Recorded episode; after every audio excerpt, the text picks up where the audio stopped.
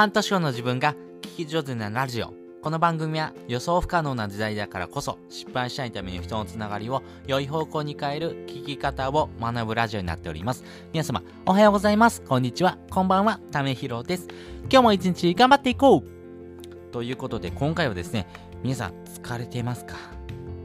私も結構疲れてるんですね。疲れてる人多いですよね。でもですね、そんなあなたにですね、この疲れをコントロールすることって実際できるんですかと言われるとですね、はい、できますということをですね、お話ししたい回になっております。疲れをコントロールすることができるですね、実は3つのテクニックがあるということがですね、私もいろんなことを調べてですね、分かりました。疲れってコントロールできんの？えー、じゃあこれ疲れにくいことって自分自身の生活の中に取り入れることできちゃうじゃんとかですね、考える人多いと思います。今回のですね、放送を聞いてもらうとですね、そのテクニックを使ってですね、より普段のですね、生活がですね、疲れにくいようなですね、えー、行動をですね、促してほしいなと思いますし、自分自身もですね、この疲れにくいっていうことがですね、非常に大事になってくるなと思います。やっぱり体が資本ですから、この疲れっていうのをですね、溜め込みないということが非常に大事になっていきますから、そのコツをですね、えー、先に、お話ししておきます。一つ目はですね、えプライニング効果。二つ目、作業環境。2つ目、整理整頓ということです。それぞれ解説をしていきます。えっとですね、これ自身はですね、脳のですね、えー、関連にもありますが、やっぱりこの心理学のですね、えー、マーク・レイブさんたちがですね、研究しているですね、脳がですね、感じる疲労とですね、モチベーションの低下に関する研究ということがですね、えー、言われてます。そのですね、研究結果によってですね、体がですね、疲れてる、要はですね、疲労物質が溜まってるとかですね、え筋肉の動きが低下してるってことがですね、実際はですね、この脳の疲れとですね、リンクしてませんよってことが分かったんですね。つまりですね、脳が感じる疲労感っていうことはですね、単なる思い込みで脳の仕組みさえ分かればですね、これ解決できちゃうよってことがですね、科学的にですね、証明されてきたということですね。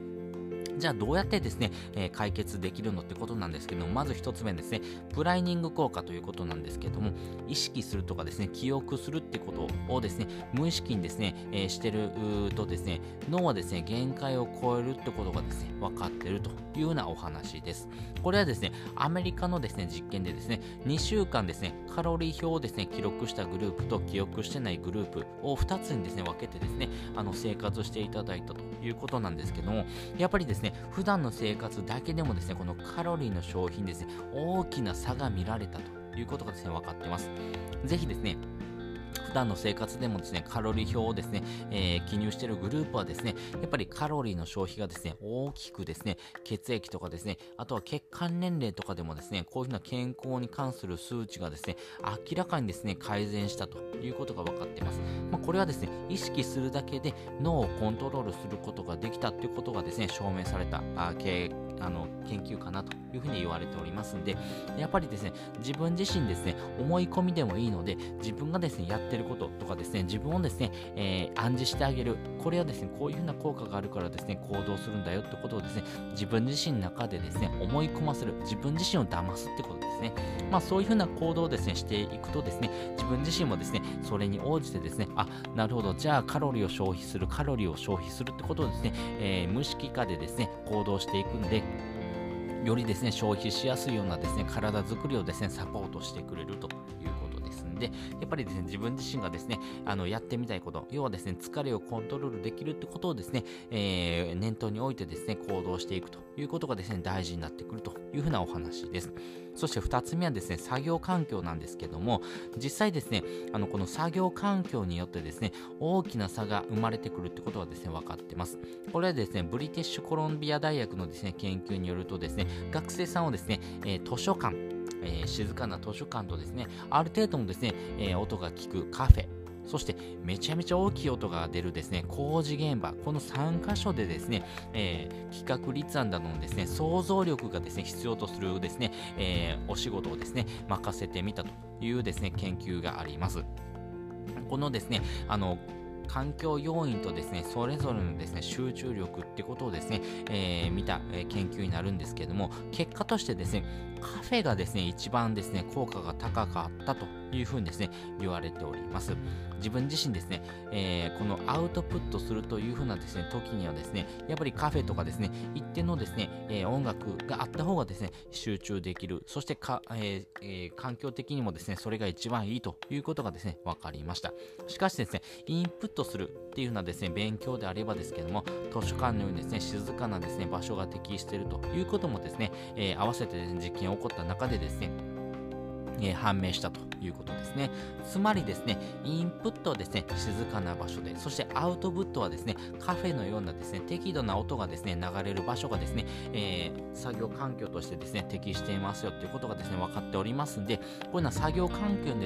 よってですね、この疲れ、えー、普段ですね、えー、行動するところもですね、環境によってですね、大きなですね、体の疲れってことがですね、変わってくるということですんで、あの、本当にね、工事現場のようなですね、うるさいところでですね、ですねえ、アウトプット、企画立案とかですね、え、インプットをするということがですね、脳をどんどんどんどんですね、疲弊させてしまうということがですね、分かってますんで、やっぱり作業環境というところ、ここの環境をですね、整えてあげることだけでもですね、体への負荷がですね、軽減されてくるというふうなですね、研究結果が分かっております。そして3つ目はですね、整理整頓なんですけども、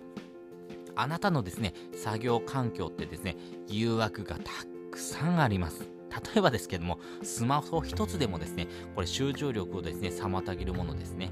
普段ですね、あのスマホをテーブルの上に置いといてですね、ピコンってなんかですね、えー、なりますよね。あ、LINE が来たなとかですね、あら、誰かからメッセージ来たなとかですね、本当にですね、あのー、自分自身のですね、やりたかったことをですね、妨げるようにですね、着信があったりとかですね、何かの発信をですね、えー、来ましたよってことを知らせてくれるんですね。そういうふうにですね、自分自身のですね、行動をですね、妨げてしまうようなものって、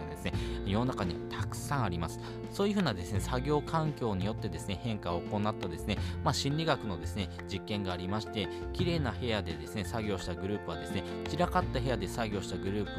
と比べまして、やっぱり気が散りにくかったりとかですね、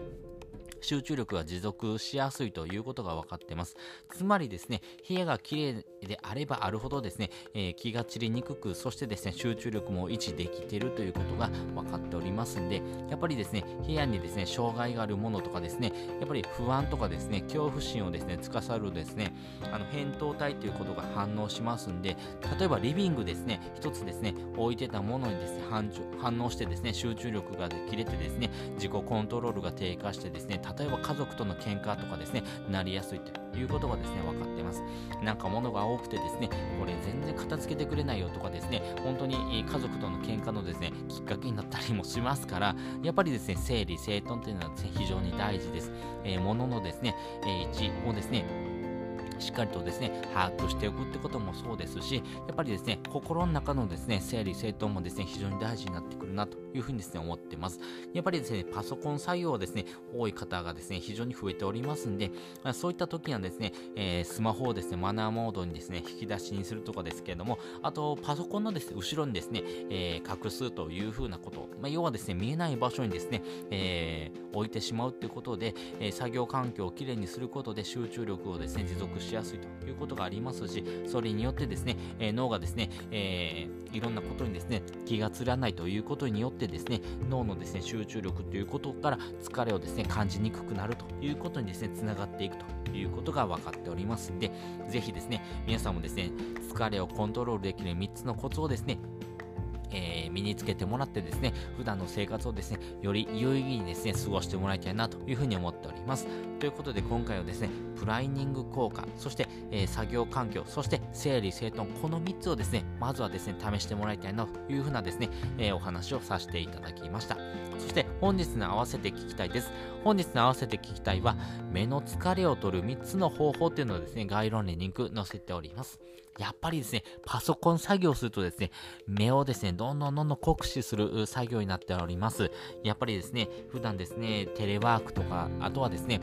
お子さんでもですね、やっぱりタブレットとかを使うですね、授業とかですね、普段の生活でもですね、慣れないことをするってこともそうなんですけども、やっぱり目を酷使するのですね、環境がですね、どんどんどんどん揃ってくるようなですね、世の中のですね、動きになってきてます。なので、目の疲れっていうのはですね、なかなか取れないって方もですね、増えてるというふうに聞いておりますんで、そんな時にですね、こういうふうな行動をするとですね、この目の疲れが取れやすいよということをですね、まとめてる回になっておりますんで、ぜひですね、えー、普段の疲れをですね、取りたいなって方はですね、えー、こういったこともですね、合わせて聞いてもらうとですね、より深く理解ができるかなというふうに思っておりますんで、是非参考にしてみてください。ということで本日もですね、お聴きいただきましてありがとうございました。また次回もですね、よかったら聞いてみてください。それじゃ、またね。